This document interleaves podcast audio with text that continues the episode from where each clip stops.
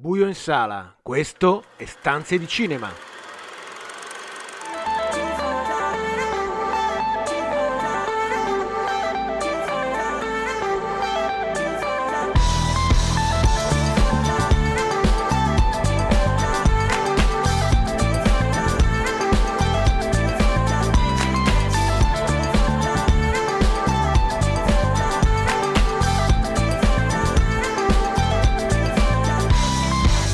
Benvenuti a una nuova puntata di Stanze di Cinema, il programma che vi racconta i film in sala e in streaming, tutte le novità da Hollywood, da Cinecittà, il box office e l'universo delle serie tv. Io sono Marco Albanese, con me anche per questa puntata in collegamento Carlo Cairoli, ciao Carlo.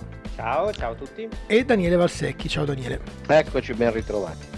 Apriamo subito la puntata col film che ha permesso al regista catalano Alberto Serra di entrare nel concorso principale ormai del Festival di Cannes di un anno fa. Parli- parliamo di Pacifiction, un mondo sommerso.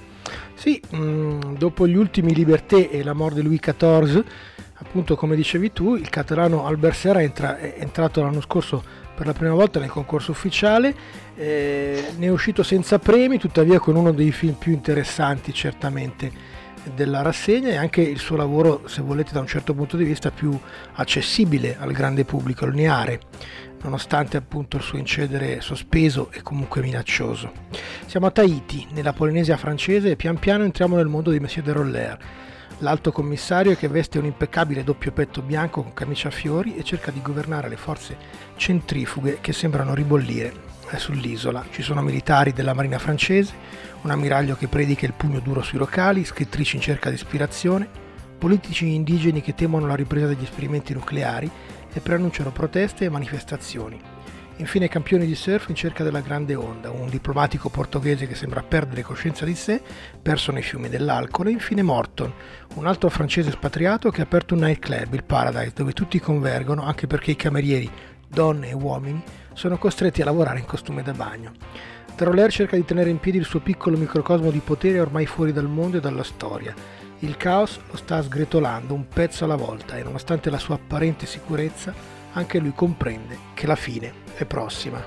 Con la regia quasi documentaristica di Alberto Serra, eh, il regista riesce a trasformare in inferno anche il paradiso terrestre di Tahiti e della Polinesia francese, però in un film decisamente riuscito, che riesce a raccontare le nostre inquietudini, tutto ciò che, che ci circonda e che ci dà quel, quell'incertezza anche in un contesto uh, splendido come quello delle, delle spiagge polinesiane.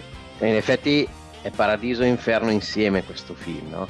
La ficzione è veramente paradiso e inferno e devo dire è un film originale, complesso e originale, perché è vero che Serra da un certo punto di vista classico regista da, da, da festival, mm, da, sì. insomma, eh, difficile, questo caso fa un film più accessibile, ma è sempre un accesso per pochi. Eh, in questo caso più che per la trama in sé, per i ritmi che lui sceglie di avere, perché questo approccio tropicale, chiunque di noi no, sia stato mai nella vita nei tropici sa che questa mollezza, questi ritmi, questo sudore che ti entra nel corpo poi ti entra anche nella mente. E questo passa moltissimo dai colori alle inquadrature. E quindi veramente Carlo questo insieme di, di Inferno e Paradiso è molto interessante. E poi c'è l'Inferno e Paradiso interiore che è altrettanto interessante ed è rappresentato benissimo da, da, da De Roller che è una figura veramente particolare, veramente a tutto tondo, che vede, vede la fine e, quasi ci si butta dentro, vede, vede, un mondo in rovina e quindi parla anche di colonialismo, parla anche di ambientalismo, uh, uh, fa una critica uh, alle energie che si vogliono usare, alla politica, a un certo approccio coloniale o neocoloniale, ci sono davvero tante, tante cose in questo film. Daniele, c'è anche il mistero soprattutto, no? perché è un film ellittico Vero. che spiega poco, che lascia tante cose giustamente con quel ritmo, come dicevi tu, molle, eh, adagiato su, su, su, su, uno stile di vita che è lontanissimo dal nostro, e lascia soprattutto tante cose misteriose, no?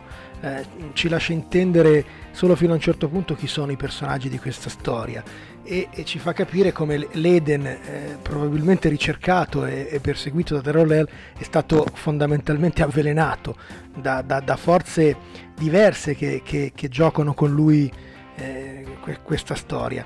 Eh, ci sono eh, scene all'interno di questo film che rimangono eh, veramente impresse, eh, per esempio la scena de- della grande onda, ecco, già solo quella che occupa diciamo, il centro del film è, è, una scena assolutamente unica che non trovate in altri film ne- nelle sale. Eh, non meno interessante è, è, è il quartetto uh, di, di, dialogato, diciamo, uh, in cui poi le, le, le tensioni politiche e, e, sociali vengono fuori in modo, in modo molto, molto crudo. E, è un, un po' di essere in Apocalypse Now in Bravo, momenti, esattamente. In quell'atmosfera.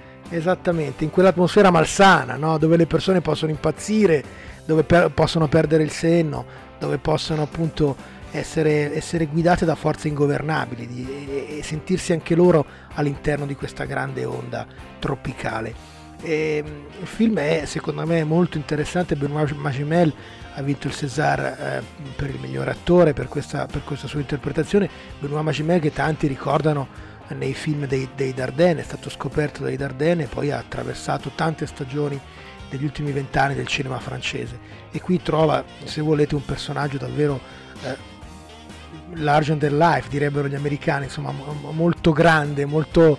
Eh, molto misterioso, molto forte, eh, cui, che riesce a governare, lui sì, con, con una invidiabile ironia anche.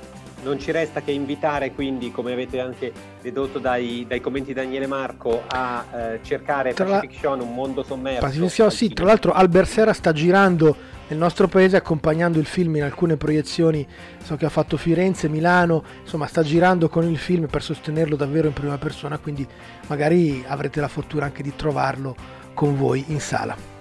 Ora ci prendiamo una pausa musicale, poi un po' come dal paradiso all'inferno, noi di Stanze di Cinema ci piace eh, toccare l'alto e anche il basso, parleremo di Guardiani della Galassia 3.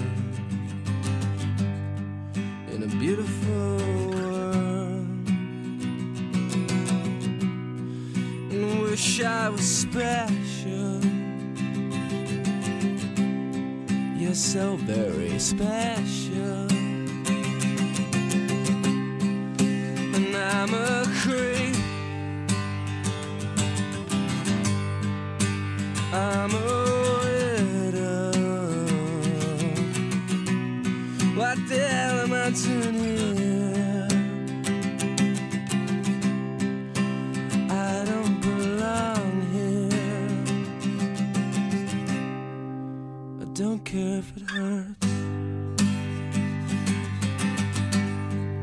I wanna have control. I want a perfect body. I want a perfect soul. I want you to I'm not around.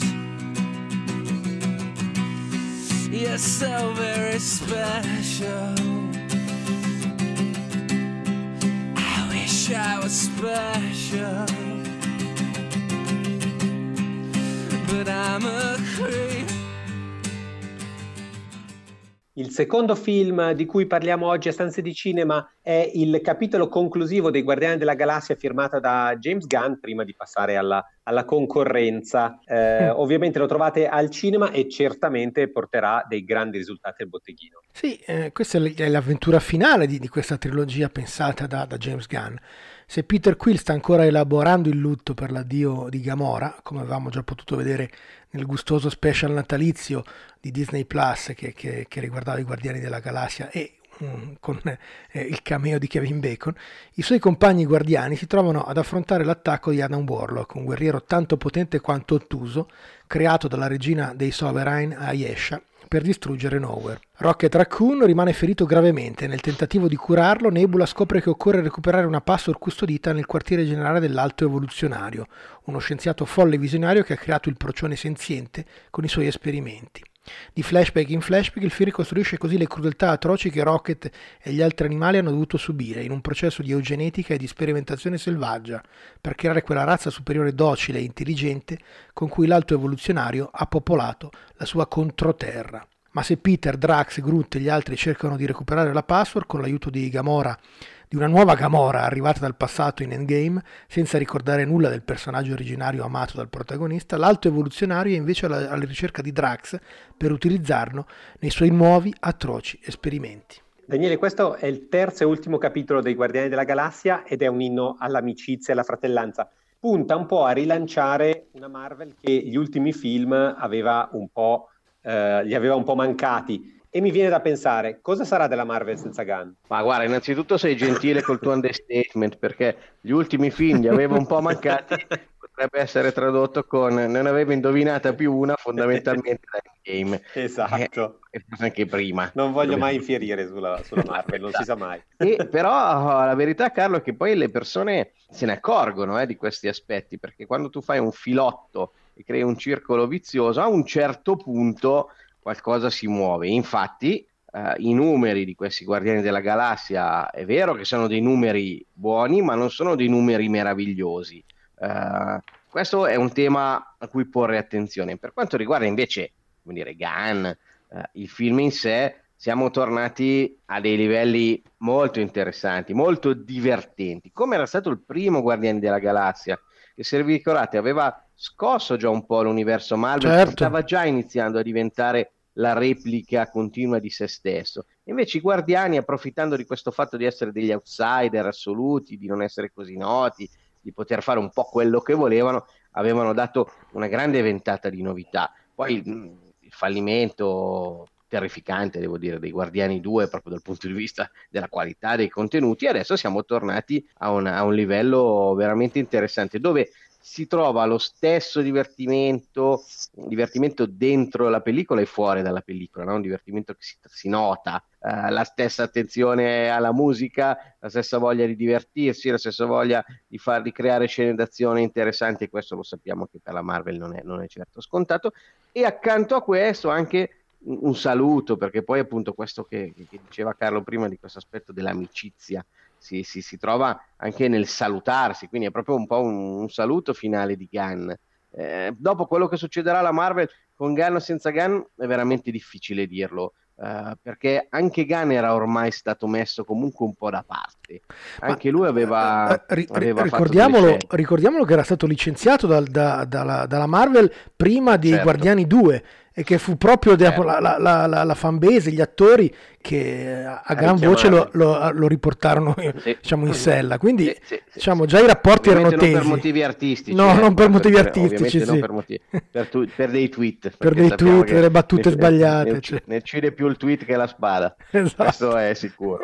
Però adesso ritorniamo e poi vedremo, vedremo. D'altronde operazione simile, lui ha già iniziato a farla nella DC con la Suicide Squad, la sua Suicide Squad. E, ehm, Insomma, eh, e qui forse c'è un passo oltre anche di, di sicurezza, di, di, sì. di, capacità di mettere insieme i pezzi e poi vedremo perché guardate che la distinta concorrenza ha un universo tutto diverso da quello della Marvel. Mm, la narrativa è stata scelta per decenni, che ne ha fatto comunque anche la fortuna a livello qualitativo, quindi non è, non è detto né che Gunn sia adatto a, a seguire l'universo DC né, né che mancherà la Marvel, in realtà è veramente tutto in divenire.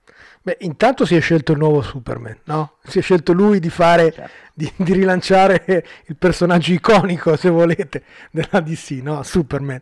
E tra l'altro diciamo, quello... diciamo che entra a gamba, a gamba tesa. Esatto, e tra l'altro quello che appare eh, sì. più, più, distante da quello che ha fatto finora, no? Perché se parliamo dei Guardiani o della Suicide Squad che ha, che ha girato lui, certo siamo agli antipodi rispetto a, a una certa solennità de, del, del, personaggio certo. Di Krypton.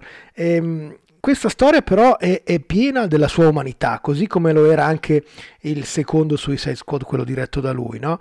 Eh, ori- il protagonista di questa avventura è Drax e la storia di origini pensata per lui è davvero straziante, è, è, è davvero qualcosa che che colpisce profondamente e commuove anche e gli consente di costruire peraltro per contrapposizione un villain che la Marvel non aveva probabilmente dai tempi di Thanos, no? questo alto evoluzionario che è una sorta di titano. Anche perché Kang ha eh, i suoi problemi, cioè, oltre problemi. Che, che, sullo schermo anche fuori anche nella vita privata, sì, esattamente, e non sappiamo che fine farà.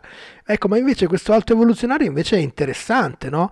E da un certo punto di vista assomiglia al, al, al, al personaggio di Thanos, no?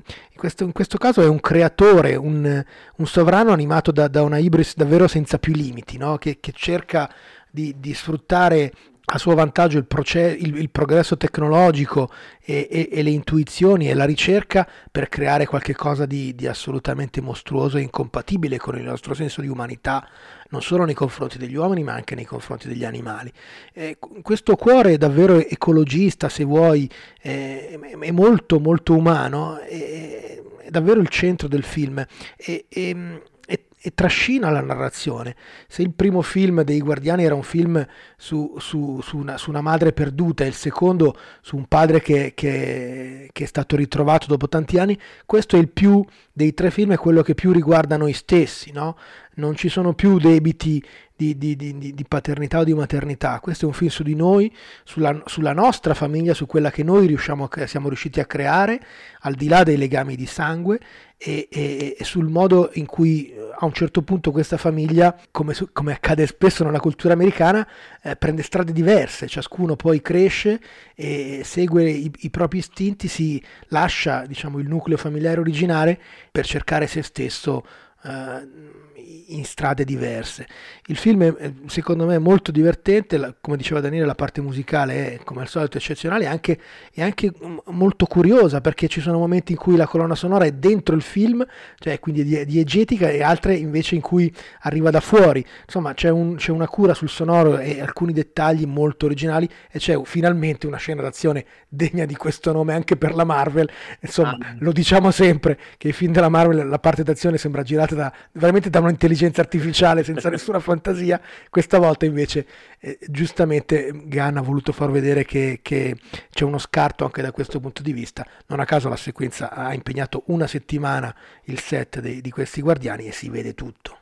E se i dati del box office, come diceva Daniele, subiscono un po' gli effetti dei precedenti film Marvel, sicuramente con il passaparola e la qualità di questo Guardiani della Galassia 3 eh, raggiungeranno dei, dei discreti eh, obiettivi risultati. Ora ascoltiamoci Florence and the Machine, Dogs Days Are Over e poi torniamo con l'ultimo film di oggi.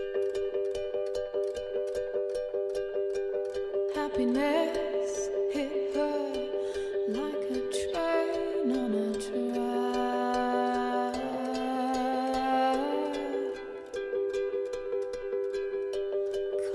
towards her.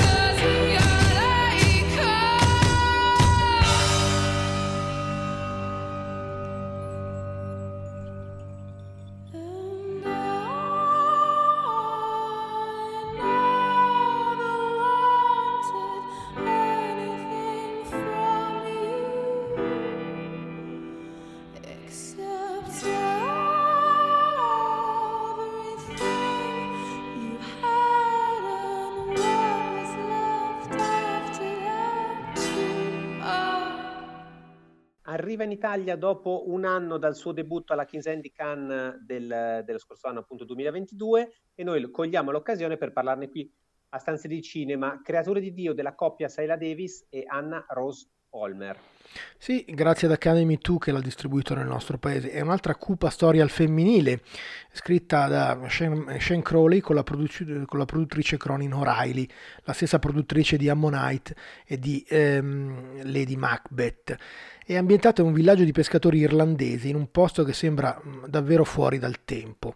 Le giornate passano sulle barche inseguendo la marea che consente la produzione di ostriche eh, oppure nella grande fabbrica locale dove le donne sono impegnate a selezionare i molluschi, a porzionare i salmoni e il pescato di stagione per avviarlo alla commercializzazione. Qui lavora Eileen, la protagonista di questa storia. La figlia Erin le ha appena regalato un nipotino. Quando il mare si porta via il figlio di una collega di lavoro comprendiamo la precarietà selvaggia di quel mondo. Durante il funerale, Brian, l'altro figlio di Aileen, ritorna improvvisamente a casa dopo sette anni passati in Australia senza aver dato notizia di sé. Senza un soldo e senza spiegazioni, Brian è deciso a riprendersi eh, la coltivazione di ostriche così come il nonno Paddy. Aileen nel frattempo ha continuato a rinnovare la, ricenca, la, la, licenza di pesca, aspettando per anni il suo ritorno. Per aiutarlo eh, poi sottrae dei sacchi di giovani molluschi necessari a cominciare l'attività. Una sera al pub del paese Brian cerca di riallacciare i rapporti con Sara, una giovane collega di Eileen, della madre Eileen, che frequenta la loro casa da sempre. Quello che succederà quella sera fuori dal pub sconvolgerà però la comunità locale in modo irreversibile. Io ho trovato questo Creature di Dio che è un film sulla, sulle donne, sulla loro forza, come raccontavi anche tu, Marco, un po' prevedibile e ha perso un potenziale che in realtà avrebbe dal eh. punto di vista della sceneggiatura e anche grazie ad un cast eh, eccezionale Emily sì. Watson, Paul Mescal eh, sì. tra, tra, gli altri. Sì. Eh, questo essere un po' schematico gli, ha, gli, ha, gli, fa perdere quel ritmo necessario. Guarda, è vero Carlo, perché le, le scelte di casting sono, erano indivinatissime, compresa anche la, la coprotagonista femminile, Aileen Franciosi, che era stata già la cosa migliore del frustrante The Nightingale visto a Venezia 4-5 anni fa. Eh, il film è, è, troppo schematico, troppo programmatico se volete, no? un film che sembra uscito da una di quelle writers room in cui appunto ci si dà un, si dà un tema e poi dopo o, occorre svilupparlo, senza davvero quell'urgenza narrativa che porta appunto uno scrittore e un regista a raccontare una storia. No? Questo è un film di violenza, è un film che racconta un mondo antico, patriarcale, chiuso nella maniera peggiore, eh, in cui il senso di comunità è, è, è, fa rima con omertà, capisce? Più, più, che, di, più che, che, che ehm, con, con, solidarietà. E, e tuttavia è un film che è davvero troppo, eh, troppo pensato e, e, poco davvero eh, ha poca necessità narrativa eh, ed è un peccato perché appunto spreca diciamo il talento di Paul Mescal che ha veramente una parte davvero modesta, no? il figlio prodigo che torna dal passato senza raccontare nulla di quello che è stato, riprende a lavorare con queste ostriche, mette in crisi la sua famiglia, eh, insomma, e poi spreca il talento di Emily Watson, che lo ricordiamo, Le onde del destino era il suo, il suo, il suo film di debutto e poi ha attraversato un, tante stagioni di cinema europeo ed americano.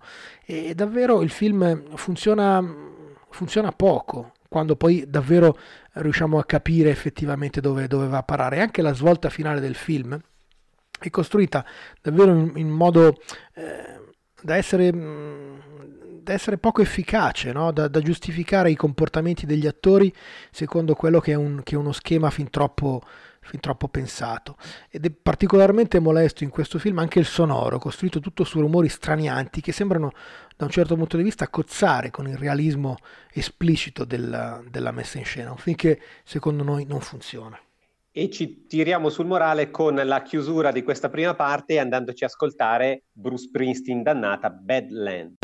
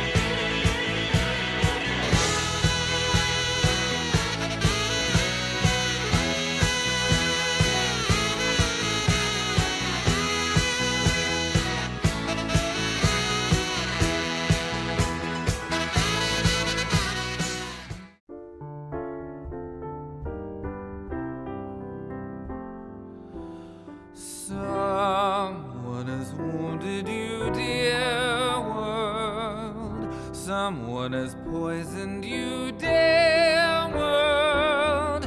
And those who love you defiantly insist that you get off that critical list. So make your recovery quick, world. We're sick of having a sick world. We want you dancing tomorrow afternoon. So be a dear world. Take your medicine, dear world. Keep your pressure down, dear world. And get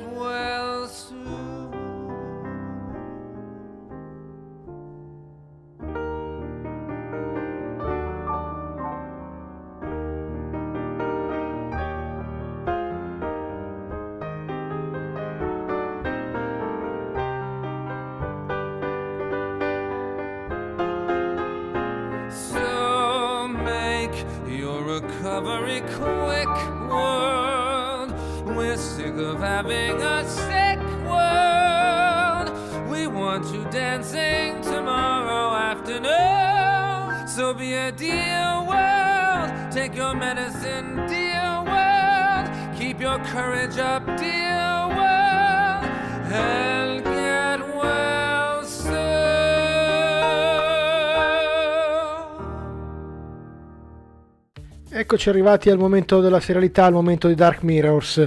Abbiamo in collegamento per questa puntata Alessandro Vergari. Ciao Alessandro. Ciao a tutti.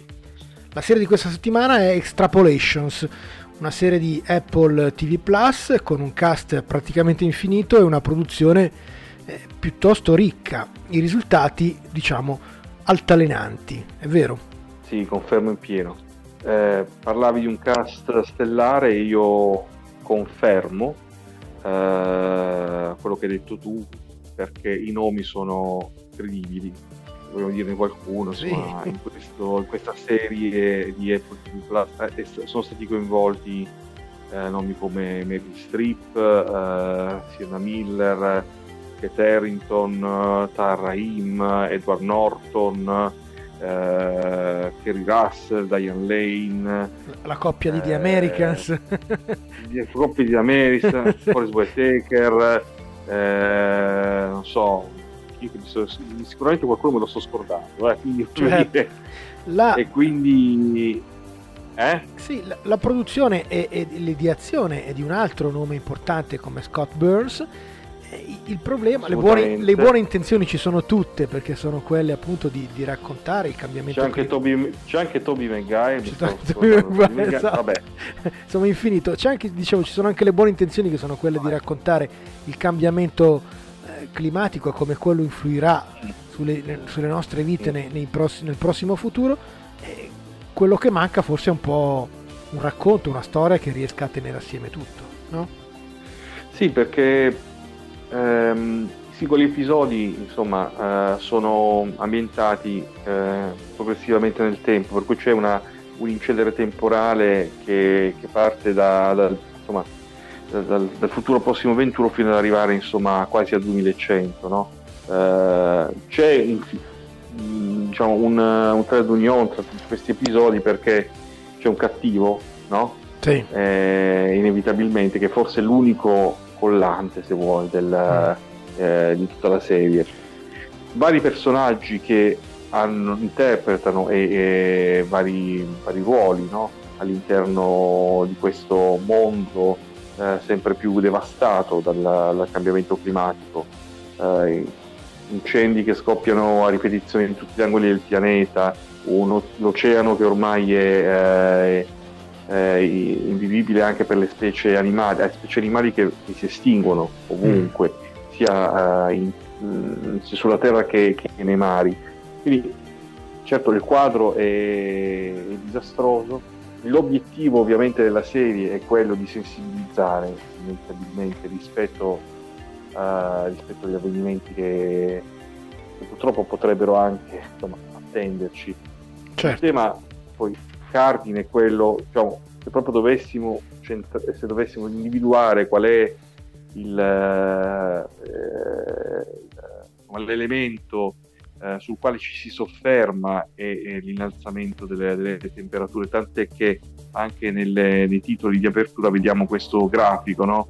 Eh, che, che si innalza sempre più oltre gli 1,5 gradi, oltre i 2 gradi e così via. E questo chiaramente comporta quello che abbiamo detto, lo scioglimento dei ghiacci, quello che sappiamo, lo scioglimento dei ghiacci, eh, l'innalzamento dei mari, La eh, desertificazione di, eh, di- di- di- di intere aree, ovviamente. desertificazione e al contempo anche eh, alluvioni alluvioni. Esatto. È, è un- è una serie... alcuni episodi Ecco, sì, parliamone. alcuni episodi sono sì sono migliori di altri diciamo nel senso che sicuramente c'è un episodio molto eh, toccante che è quello della morte del- dell'ultima balena no? con Shana Miller che eh, ha come diciamo interpreta questa biologa marina che cerca di eh, addirittura dialogare con, la, con l'ultima balena attraverso l'intelligenza artificiale no? che attraverso un traduttore automatico che interpreta la, la voce della balena e, e lì vediamo l'inganno perché tutta la serie in qualche modo è, ehm, è un atto d'accusa verso, ehm, verso l'umanità che inganna, inganna la natura Eh, in questo caso viene addirittura ingannata la balena eh, con l'obiettivo di fare che cosa? con l'obiettivo poi, per questo ti parlavo all'inizio del, del cattivo della situazione Certo, eh, che, che cerca in qualche modo di eh, speculare sul, sul disastro. Quindi l'atto d'accusa è nei confronti ovviamente della, dell'egoismo, dell'ingordigia umana che eh, anche in questa, diciamo, di fronte alla, alla tragedia ultima dell'umanità eh, alla fine non può che speculare. E poi chiaramente ci sono dei temi eh, abbastanza noti eh, il fatto che alcuni pochi, pochissimi, diciamo, ricchi o ricchissimi riescono alla fine a sopravvivere, poi eh, abbiamo ovviamente il, il- eh, dall'altra parte l'impoverimento progressivo di, di masse di, eh, sterminate che poi alla fine sono costrette a sopravvivere con quello, con quello che resta.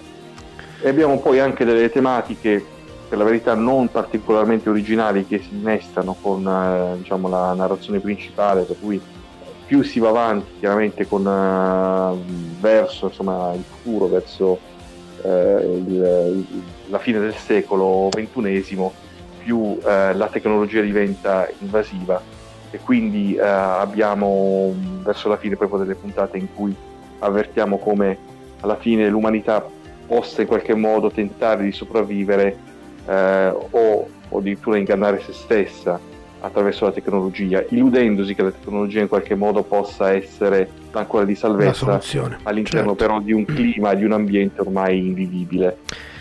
Uno dei problemi di questa serie, di cui eh, hai scritto per, per eh, Stanze di Cinema, è che è un po' troppo centrata sulla prospettiva degli americani ricchi, no? E, ehm, Sì. e- e poi perché fondamentalmente la serie anestetizza ogni ipotesi di dissenso sociale, eh, qualsiasi Mm. tipo di opposizione di sistema, diciamo, al sistema.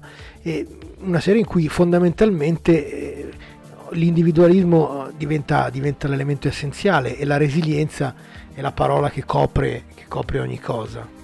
È un po' questo il problema anche di questa serie. Allora, il problema principale della serie, a mio modo di vedere, è che eh, ha chiamato in causa delle grandissime star del cinema e anche delle serie tv, diciamo, eh, o di entrambe le, diciamo, I mondi. eh, le modalità narrative, perché Certo. questo ormai è così, ma non le ha, ehm, non ha saputo gestirle, per cui alla fine sembra quasi uno, spa- uno spot ritagliato su di loro, voluto addirittura da alcuni di loro che hanno sicuramente sposato la causa, ma secondo me anche un po' con un eccesso di, in alcuni casi per alcuni di narcisismo, ecco, diciamo così, quasi si volessero un po' specchiare in questa serie, volessero dire sì, noi ci siamo, benissimo, però eh, come ecco, mi ricollego a quello che stavi dicendo tu, eh, purtroppo la serie è debole e, e questa debolezza eh, è dovuta anche al fatto che purtroppo diciamo, mancano dei,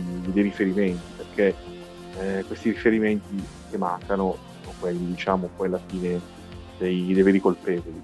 Eh, una serie in cui non viene minimamente citato per esempio Ecco. l'industria petrolifera, ecco, è una serie in cui si omette qualcosa, poi per carità forse il focus voleva essere altro, voleva essere l'egoismo, ma eh, umano, eh, astrattamente inteso, eh, però eh, da una serie di, che vuole sensibilizzare e che ha anche diciamo, un qualche risvolto di natura sociale o politica, magari un, uh, un riferimento un po' più concreto, no? Beh, preciso, rispetto a certo. quelle che sono le più preciso, più circostanziato, sarebbe stato auspicabile. Grazie Alessandro per il tuo contributo, questo era Extrapolations, 8 puntate eh, su Apple TV Plus. Whoa, oh mercy, mercy me.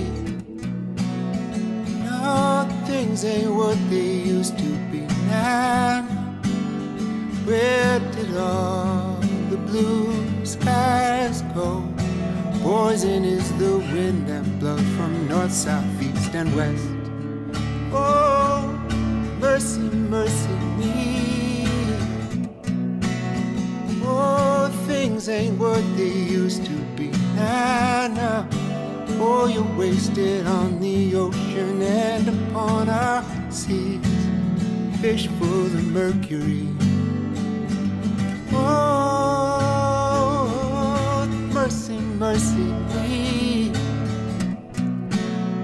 Oh, things ain't what they used to be.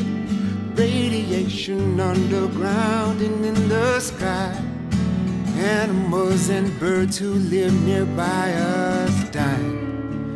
Oh, mercy, mercy things ain't what they used to be. What about this overcrowded land? How much more abuse from man can she stand?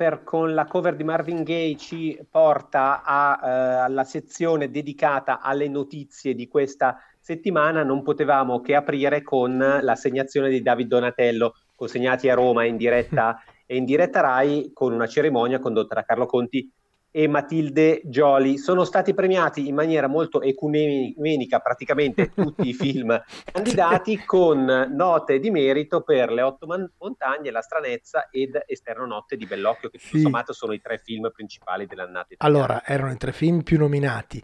Sono anche i tre film che hanno avuto più successo quest'anno. Le, Mont- Le Otto Montagne e La Stranezza sono i due film italiani che hanno superato i 5 milioni di incasso. e quindi da un certo punto di vista è, è giusto che, eh, che, trovino anche il, riconoscimento, il, riconos- il, loro riconoscimento anche dal punto di vista dei premi. Esternotte ha avuto un discreto successo, ricordiamolo, era un pensato come una serie, poi la Rai la, eh, con Lucky Red ha pensato di lanciarlo al cinema, eh, a giugno dell'anno scorso ha incassato 700.000 euro in sala e poi la serie è stata vista su, eh, sulla Rai da 3 milioni di spettatori nelle sue tre puntate. E, ehm, e quindi sono tre, diciamo, fenomeni, tre, tre, tra i fenomeni cinematografici italiani dell'anno e si sono giustamente, come dicevi tu, divisi i premi maggiori. Le Otto Montagne ha vinto il premio del miglior film, oltre al miglior adattamento, alla fotografia e al sonoro. Esternotte ha vinto il premio per la miglior regia con Marco Bellocchio, e miglior attore con Gifuni oltre al montaggio e al trucco e La Stranezza ha vinto il premio per il miglior produttore e quello per la sceneggiatura originale, la scenografia e i costumi. Sono premi da un certo punto di vista giusti e, e anche se un po' schizofrenici, no? nel senso che danno l'idea di un, di un corpo, di, un, di un'academy eh, che non ha saputo scegliere, no? che ha deciso di accontentare un po' tutti o che ha al, al suo interno eh, diciamo, fo- forze diverse che, che, che, tiravano la volata uno all'altro film. Eh, per Bellocchio, tra l'altro, è il quarto Davide Donatello, il primo nel 1980 per Salto nel vuoto e poi gli ultimi eh, nel finale di carriera, se possiamo chiamarlo così, nel 2010 per vincere, nel 2020 per Il Traditore e quest'anno. Eh, a sorpresa la migliore attrice è Barbara Ronchi eh, per un'opera prima che si chiama Settembre di Giulia Steigerwald e ehm, non meno, non meno bravo Francesco Di Leva che ha vinto il miglior attore non protagonista per Nostalgia di Mario Martone. Ora diamo un'occhiata anche ai risultati del box office. Super Mario ha raggiunto la fatidica cifra che distingue un buon risultato da un successo assoluto che è il miliardo di dollari. Mm. Nel frattempo, con l'uscita, che non è male, con l'uscita inoltre dei Guardiani della Galassia, questi ultimi, il terzo, il terzo capitolo di cui abbiamo parlato nel primo blocco, eh, hanno raggiunto la vetta in praticamente tutto il mondo. Allora sì, l'uscita dei, dei Guardiani è stata diciamo, buona per...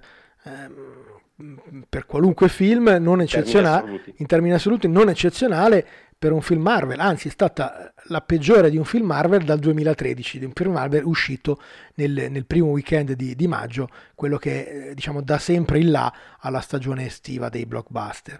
E quindi, come dicevamo prima, parlando anche del film, ci sono motivi di preoccupazione perché appunto il film funziona, funziona bene, è, è molto, ha, ha, di nuovo un cinema score A, il pubblico lo ha apprezzato, però diciamo che eh, con 114 milioni raccolti negli Stati Uniti e eh, 250 in, in, tutto il mondo è un passo indietro rispetto a, a tante cose malware del passato.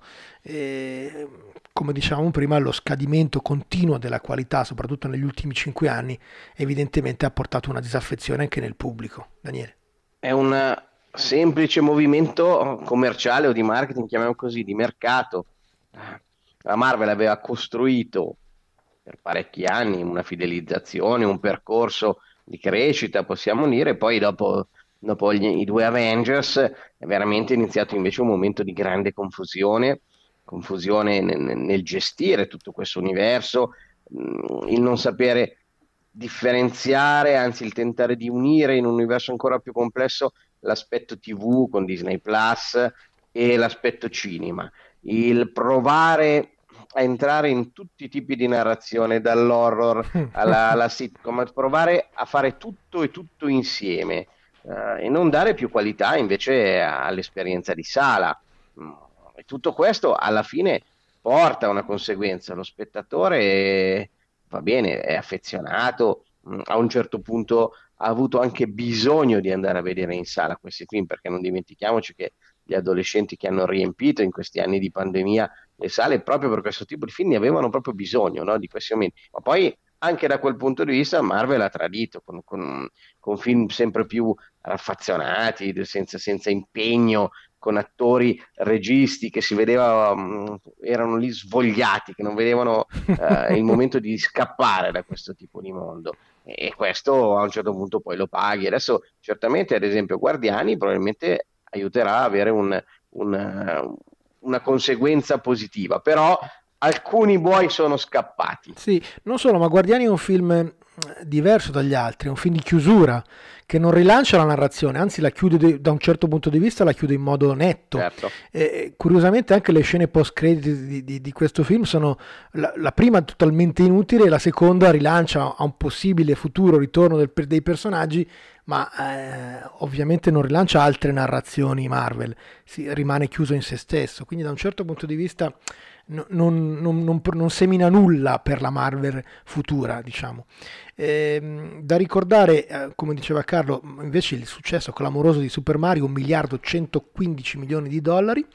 Eh, in Italia i Guardiani è andato molto bene, ha chiuso a 5 milioni si è mangiato eh, fondamentalmente tutto il botteghino, lasciando veramente le briciole a tutti gli altri. Super Mario in Italia è, è secondo con 19,3 milioni, che eh, vuol dire il secondo miglior risultato dell'anno dopo, dopo, Avatar.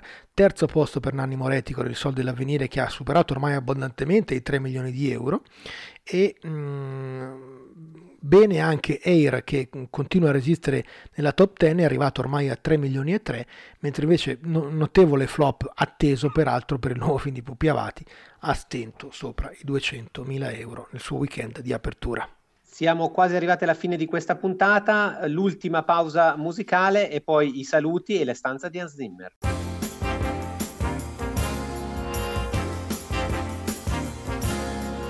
Would you like to ride? You like to ride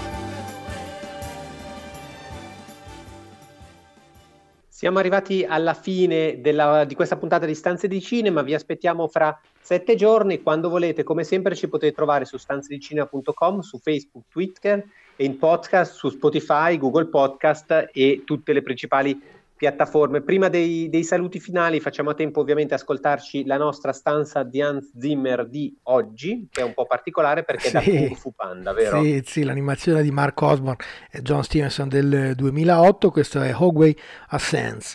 Da Marco Albanese, Carlo Cheroli e Daniele Valsecchi, buon film a tutti!